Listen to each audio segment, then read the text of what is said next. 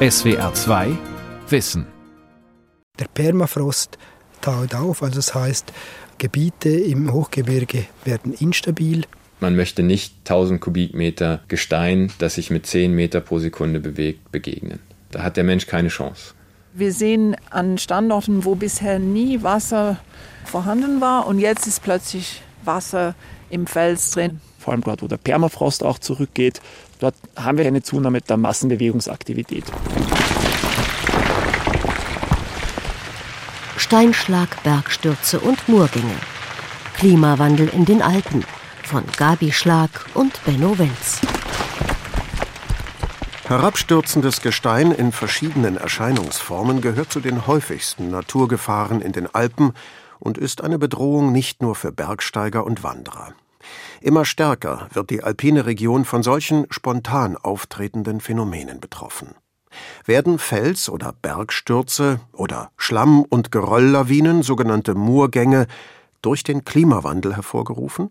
Und kann man sie verhindern? Oder zumindest vorhersagen? Wir, Gabi Schlag und Benno Wenz, haben uns ins Hochgebirge aufgemacht, um uns die weitreichenden Folgen des Klimawandels in den Alpen anzuschauen und zu fragen, ob und was die Wissenschaft dagegen tun kann. Wissenschaftler und Wissenschaftlerinnen aus Deutschland, Österreich und der Schweiz versuchen herauszufinden, warum und wann genau es zu den gefährlichen Abgängen kommt. Sie wollen durch genaue Beobachtung mit Hightech-Methoden die Bergflanken kontinuierlich abhören, um diese gefährlichen Vorfälle vorhersagen und damit warnen zu können. Für ihre Untersuchungen verwandeln die Forschenden die Steilwände und Berghänge durch Laserscanner, Seismographen und Drohnen in riesige Freiluftlaboratorien. Achtung, gell, das ist ein bisschen rotrig. Ja. Flöheler Pass, 2380 Meter, zwischen den Kantonen Engadin und Graubünden. Leichter Schneefall. Wir sind unterwegs mit Marsha Phillips, Permafrost-Expertin vom Eidgenössischen Schnee- und Lawinenforschungsinstitut SLF. Mitten in einem Geröllfeld, neben uns ein See mit Gletscher, macht Marsha Phillips den ersten Halt. Die Wissenschaftlerin deutet auf ein Feld von größeren und kleineren Felsbrocken. Einmal waren wir in diesem Hang und haben gearbeitet und da kam ein Felssturz und wir hatten sehr Glück. Also die Steine sind um uns rumgeflogen, aber es ist uns nichts passiert. Wir schauen nach oben und sehen auf die Bergflanke, die im Schnee verschwimmt. Vielleicht sollten wir nicht mehr allzu lange an diesem Ort bleiben? Wir wollen nicht so gern mit einem Felsbrocken Bekanntschaft machen. Doch Marsha Phillips scheint heute nichts zu befürchten. Ganz oben taut der Fels langsam auf. Das größte Problem mit dem Klimawandel ist, zunehmend verlieren wir Eis in den Felskluften. Das sind diese Risse zwischen den Felsmassen. Und da kommt zunehmend Wasser rein. Und dieses Wasser baut sehr starker Druck auf und kann zu Felsstürzen oder Bergstürzen führen. Wir sehen an Standorten, wo bisher nie Wasser vorhanden war und jetzt ist plötzlich Wasser im Fels drin. Wir können davon ausgehen, dass es überall im Hochgebirge diese Änderungen momentan stattfinden. Permafrost ist der Mörtel, der den Fels zusammenhält, und dieser Mörtel taut weg. Seit 1996 haben Marsha Phillips und ihr Team an über 20 Standorten in den Schweizer Alpen metertiefe Löcher im Permafrost gebohrt und mit Messinstrumenten ausgerüstet. Man sieht da diese kleinen Wegspur, da das Bohrloch ist am Ende dieses Weges und da ist Permafrost. Die Messungen werden alle zwei Stunden gemacht.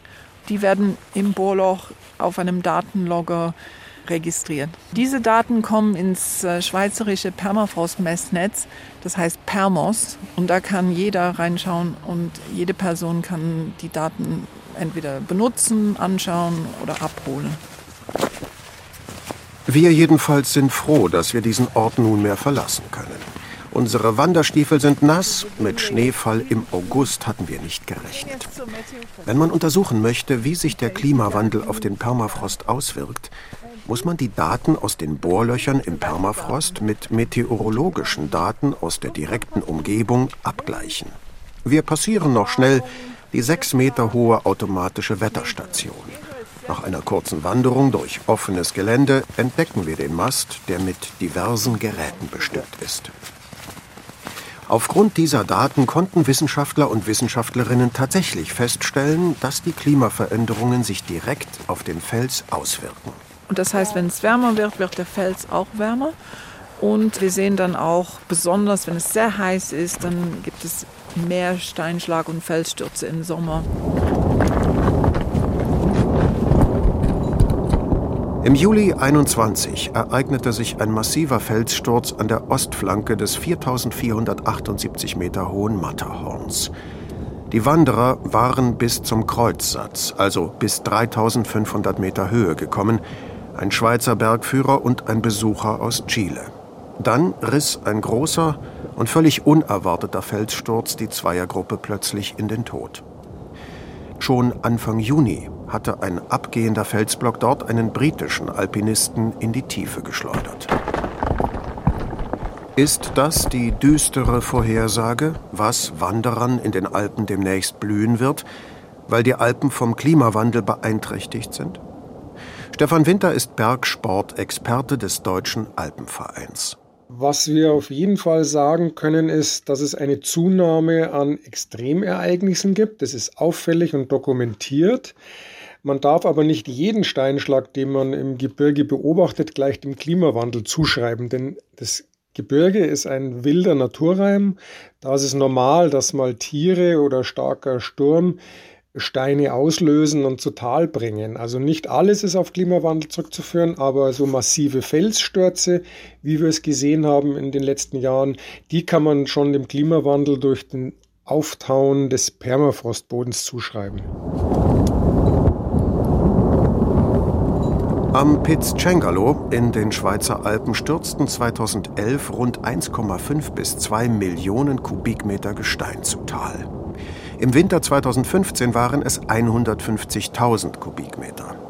Im August 2017 starben acht Menschen und ein Dorf musste evakuiert werden, als ein Bergsturz mit einem Abbruch von drei Millionen Kubikmetern Gestein und einem Tempo von 250 Kilometern pro Stunde zu Tal stürzte. Auch in Österreich am Großglockner untersuchen Forschende die beunruhigenden Aktivitäten der Berge. Daher heißt unser nächstes Ziel das Open Air Lab Kitzsteinhorn, auch Opal genannt. Talstation der Kitzsteinhorn Panoramabahn auf 929 Metern. Hallo Gabi. Hallo, ich bin der Ingo. Grüß euch. Hallo, Schön, euch kennenzulernen. So, wie schaut es jetzt mit dem Wetter aus? Gar nicht schlecht, besser als erwartet. Ja, ich glaube, wir haben Glück. Wir müssen natürlich schauen, wie es dann oben ausschaut. Wir, sind auf der Talstation von Kitzsteinhorn. Auf 3000 Meter wollen wir. Auch hier schneit es im August. Ingo Hartmeier von Geo Research muss heute Messungen am Berg durchführen. Wir dürfen ihn begleiten.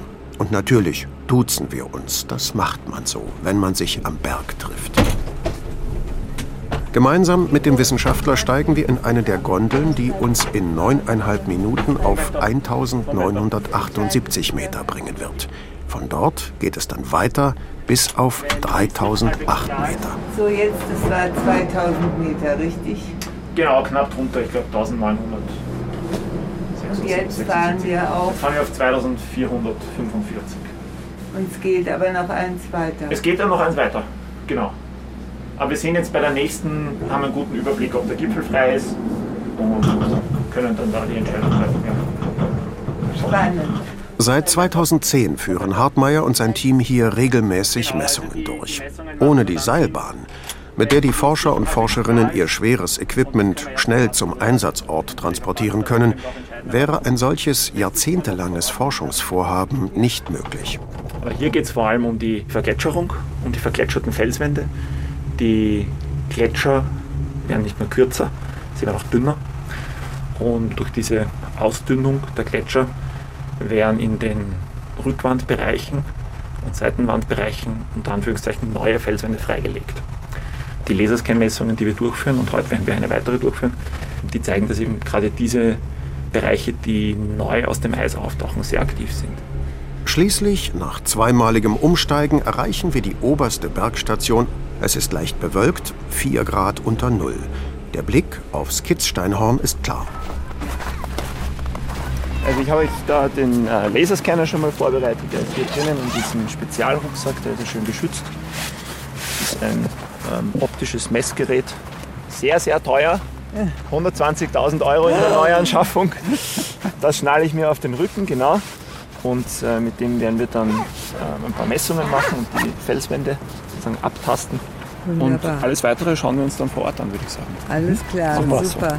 Danke. Perfekt. Wir schauen interessiert zu. Gott sei Dank hat es aufgehört zu schneien, sodass Ingo die Messungen machen kann. Wir verlassen die Bergstation der Gipfelbahn und wandern hinüber zu dem ersten Messpunkt. Die im Zentimeterbereich hoch aufgelösten Scans, die er von den Felswänden erhält, kann er später mit den Scans der vorherigen Messung vergleichen und durch den Vergleich jede noch so kleine Veränderung erkennen. So ist es möglich, jedes Abbrechen von Felsbrocken aus der Wand zu detektieren. Aber Ingo Hartmeier und sein Team setzen nicht nur Laserscanner, sondern noch eine ganze Reihe weiterer Messmethoden ein. Wir haben mehrere Bohrlöcher bis zu 30 Meter tief, in denen wir mit Temperatursensoren die Felstemperaturen messen und damit die Veränderungen im Permafrost diagnostizieren können, Wir machen Georadarmessungen, um die Mächtigkeit des Gletschers zu messen. Wir machen Drohnenbefliegungen mit Fotogrammetrie. Wir greifen auf Wetterstationsdaten zu. Man muss danach trachten herauszufinden, wie diese Prozesse miteinander interagieren, weil die Veränderung der Lufttemperatur, die man ja in erster Linie mit dem Klimawandel assoziiert, die hat natürlich Auswirkungen auf Prozesse, die an der Oberfläche laufen, auf den Untergrund. Das hat wiederum Auswirkungen auf die Stabilität und so weiter. Also das ist ein Wirkungsgefüge und braucht einen systemischen Ansatz und den verfolgen wir hier am Kitzsteinhorn. Ein wichtiges Ergebnis können die Wissenschaftler und Wissenschaftlerinnen bereits vorweisen. Auf eine Zahl reduziert können wir in etwa sagen, dass die Steinschlagaktivität in den Bereichen, die vom aktuellen Gletscherrückgang beeinflusst sind, rund zehnmal so hoch ist wie in den Bereichen, die vom aktuellen Gletscherrückgang nicht beeinflusst sind. Also, heißt das jetzt, dass das Skifahren hier eingeschränkt werden muss? Da zu gefährlich? Noch nicht, sagt Ingo. Auch hier muss man differenzieren. Das heißt aber natürlich nicht, dass jetzt lokal hier der Weg, den wir vor uns sehen, auf einmal äh, mit einem größeren Risiko behaftet ist. Ähm, Deswegen braucht es diese Messungen, deswegen braucht es dieses langfristige Monitoring, um herauszufinden, wo es wirklich die Probleme gibt. Und dort muss oder kann man dann punktuell reagieren. Wenn irgendwo eine Felsformation als instabil erkannt worden ist, stellt sich natürlich immer die Frage, welche weiter unten liegenden Regionen sind tatsächlich bedroht? Wenn hier Steine oder Felsbrocken hinunterstürzen, welchen Weg nach unten werden sie dann nehmen? Wie weit werden sie rollen? Wo muss man Stahlnetze und Betonverbauungen anbringen, um Steinschlag zu verhindern? Zurück am Schweizer Flüeler Pass. Auch hier ist ein solcher Bereich. Ein Steinschlag-Warnschild nach dem anderen. Wir treffen Andrin Kaviezel, ebenfalls vom Schnee- und Lawinenforschungsinstitut SLF, der sich damit beschäftigt, im Vorfeld sagen zu können, wo Steine hinstürzen werden. Mittlerweile hat es wieder angefangen zu schneien und auch Andrin ist nicht so richtig wetterfest ausgestattet. Seine Turnschuhe sind schon ganz nass. Trotzdem will er uns zeigen, welche Experimente er hier am Flüeler Pass durchgeführt hat. Wir sind hier auf der Engadiner Seite des Flüeler Passes, äh, stehen neben unserer Steinschlag-Testzeit, wo wir über die letzten vier Jahre exzessiv Steine runtergeworfen haben. Der Startpunkt unserer Testzeit ist auf 2380 Meter über Meer. Und das ist heute knapp um die 0 Grad, 2 Grad jetzt. Wir sind gerade an der Schneefallgrenze. Und das ist so, wie wir eigentlich den Flöler Pass oftmals antreffen in dieser Jahreszeit. Mir ist das Herz aufgegangen, als ich hochgefahren bin. Das ist mein Outdoor-Büro hier. Ist wirklich schön. Wenn es darum geht, welche Wanderwege gesperrt werden müssen oder wo Fangnetze am besten installiert werden sollen, muss man das Verhalten der zu Tal rasenden Steine möglichst gut verstehen. Deshalb haben die Forschenden um Andrin Kaviezel künstliche Steine aus Beton hergestellt, diese mit allen möglichen Sensoren bestückt und abgeworfen.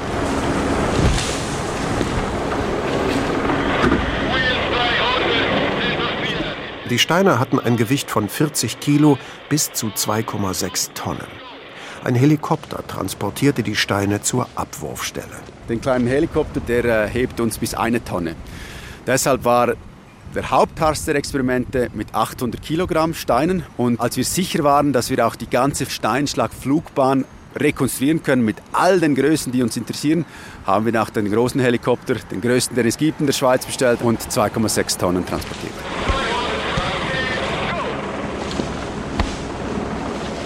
Bei den Experimenten stellte sich heraus, dass zwei Faktoren besonders wichtig sind. Zum einen ist es die Form des Steins selbst. Steine, die annähernd kugelförmig sind, tendieren dazu, relativ gerade den Hang hinunterzurollen. Steine dagegen, die eher einer Scheibe oder einem Rad ähneln, können erstaunlich weit seitwärts ausbrechen. Der zweite Faktor ist die Struktur des Hangs, den der Stein hinunterrollt. Wenn man Stein auf Stein hat, da geht fast nichts verloren an Energie, außer das, was vielleicht ein bisschen abplatzt oder so. Und wenn man dann den Stein auf die Grasnarbe hat, da wird dann der ganze Boden deformiert, der spritzt weg, es schlägt ein Loch und der Stein wird stark abgebremst. Und genau diese unterschiedlichen Verhaltensweisen, wie viel Geschwindigkeit verliert er jetzt pro Aufschlag, konnten wir jetzt hier für diese zwei Typen, diese alpine Wiese hier und dieses Geröllfeld, sehr gut untersuchen und so eben auch in unserem Steinschlagmodell dann kalibrieren. Mehr als 180 Steine von 40 Kilo bis zweieinhalb Tonnen haben Andrin Kaviezel und sein Team in ihrem Experiment hinuntergeworfen. Mit all den auf diese Weise gewonnenen Daten fütterten sie ihr Steinschlag-Computermodell. So erhielten sie ein sehr realitätsnahes Simulationsprogramm, mit dem man nun herausfinden kann, wie ein bestimmter Stein sich beim Stürzen verhalten wird. Und das ist wirklich ein Datensatz von unschätzbarem Wert, den wir jetzt so mit unserem Modell vergleichen können. Und eben, unser Ziel ist immer, ein besser geeichtes Simulationsprogramm der Praxis zur Verfügung zu stellen. Die Daten, die durch dieses Experiment gewonnen werden konnten, sind in die Entwicklung einer Simulationssoftware namens RAMS geflossen. Viele Geologen, die entscheiden müssen, wo Netze gespannt werden sollen oder auch ganze Bereiche abzusperren sind, bedienen sich dieses Computerprogramms. Dass Starkregen, ebenfalls eine Folge des Klimawandels, gefährlich werden kann, haben wir in Deutschland vor allem im Ahrtal erlebt. In den Alpen führt Starkregen noch zu einem weiteren gefährlichen Phänomen, den sogenannten Murgängen. Lawinen aus Schlamm und Geröll, die alles unter sich begraben können. Im Illgraben, einem Tal im Schweizer Kanton Wallis, das immer wieder von Moorgängen betroffen ist, gibt es bereits ein Frühwarnsystem, das mit Sirenen Anwohner und Touristen vor den Schlamm- und Gerölllawinen warnt.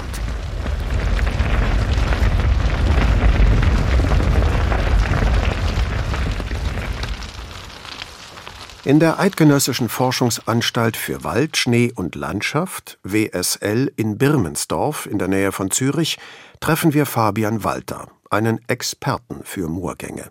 Ja, Moorgänge muss man sich vorstellen, das sind Mischungen aus Wasser, feinkörnigen Sedimenten und sehr, sehr großen Steinen. Und es gibt Moorgänge mit wenig grobkörnigem Geröll es gibt Moorgänge mit haushohen Steinen. Aber was wichtig ist, ist, dass dieses Sediment-Wasser-Gemisch meistens durch starke Niederschläge in Bewegung gesetzt wird und dann in steilem Gelände Richtung Tal poltert.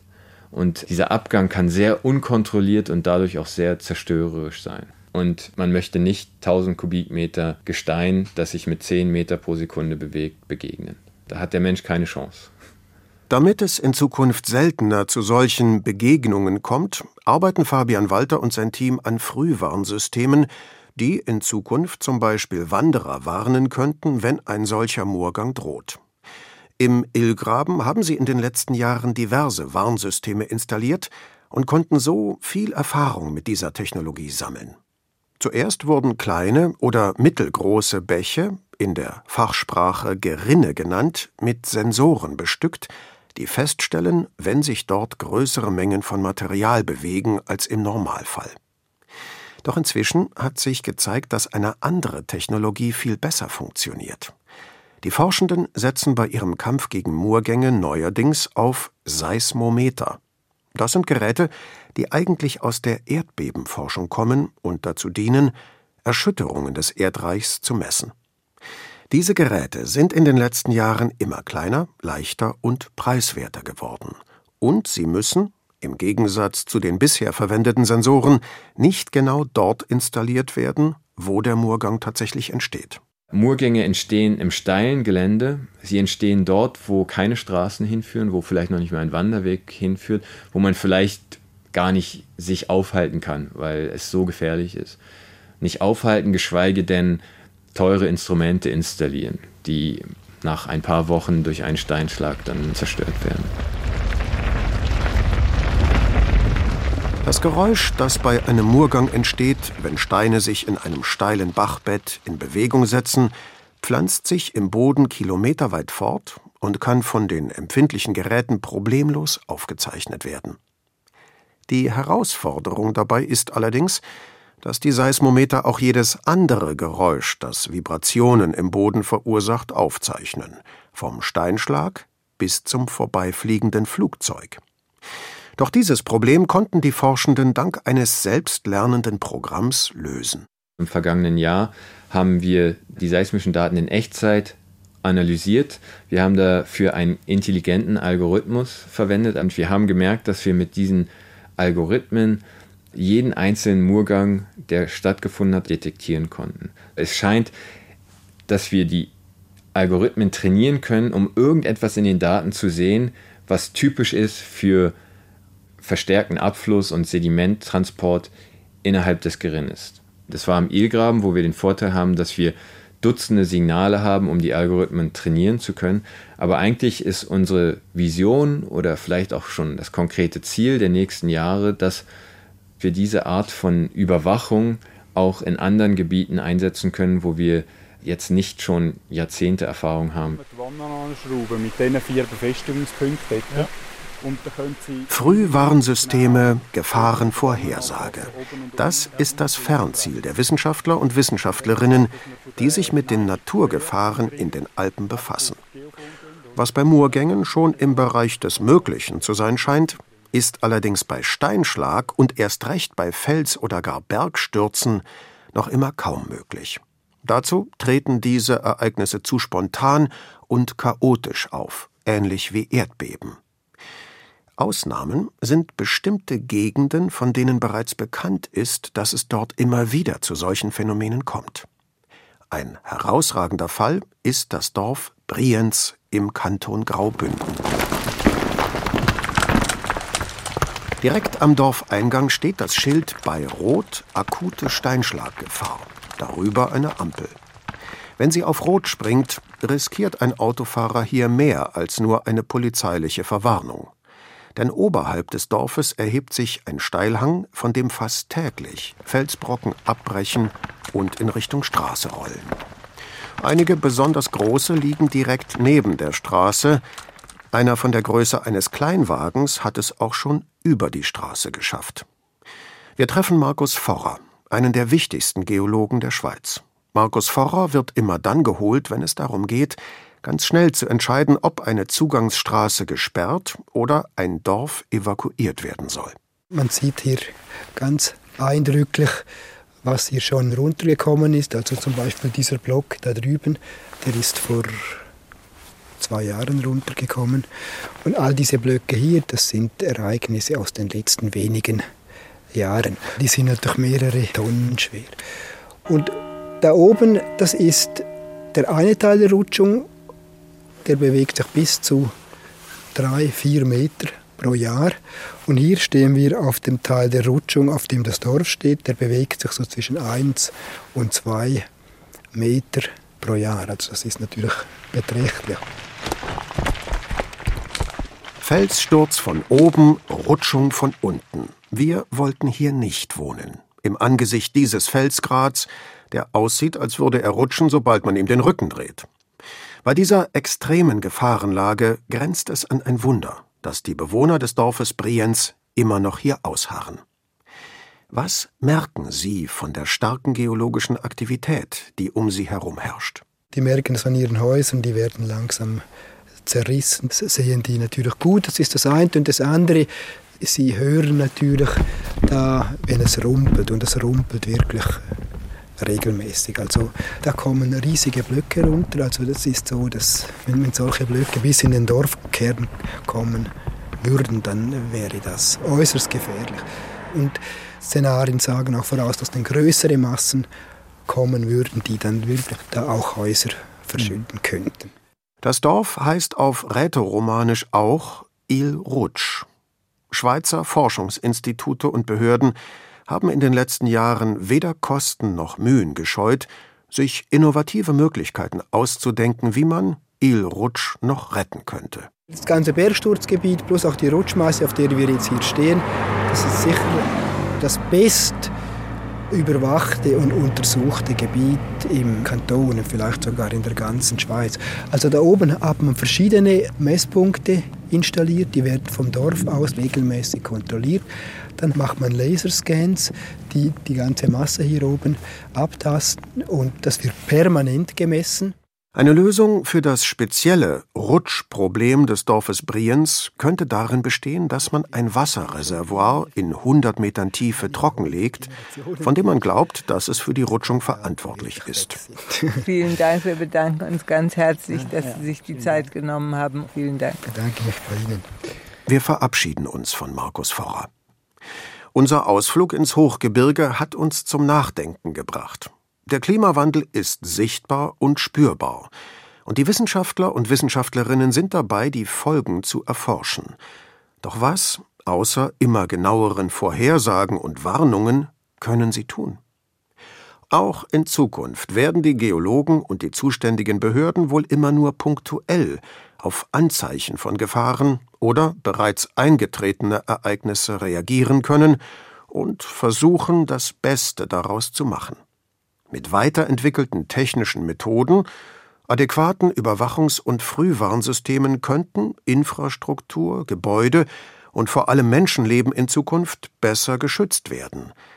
Doch die Klimawandel bedingt immer weiter zunehmenden Gefahren durch häufigere Steinschläge, Bergstürze und Murgänge werden sich dadurch nicht abwenden, sondern bestenfalls abmildern lassen. SWR 2 Wissen. Steinschlag, Bergstürze und Murgänge. Klimawandel in den Alpen von Gabi Schlag und Benno Wenz. Sprecher Joachim Schönfeld. Redaktion Ralf Kölbel. Regie Gabi Schlag. SWR 2 Wissen. Manuskripte und weiterführende Informationen zu unserem Podcast und den einzelnen Folgen gibt es unter swr2wissen.de.